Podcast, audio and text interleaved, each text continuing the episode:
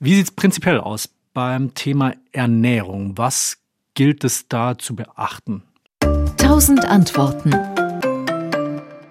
Also eigentlich heutzutage, wenn die Schwangere sich gut ernährt, sagen wir mal, viel Gemüse, Obst, Vollkornprodukte, eher fettarme Milch und fettarme Milchprodukte. Aber das ist wichtig, auch die Milch und ähm, fettarmes Fleisch zum Beispiel und Meeresfisch. Also gerade Meeresfisch ist nicht ähm, schlecht in der Schwangerschaft. Die Ernährung sollte eben ausgewogen sein. Ähm, sollten natürlich nie, wenig, relativ wenig Süßes sein und so weiter, eher eben Obst, Gemüse und so weiter. Dann ist man eigentlich damit ganz gut bedient. Und hm. substituieren sollte man eben Folsäure, das ist wichtig, und Jod.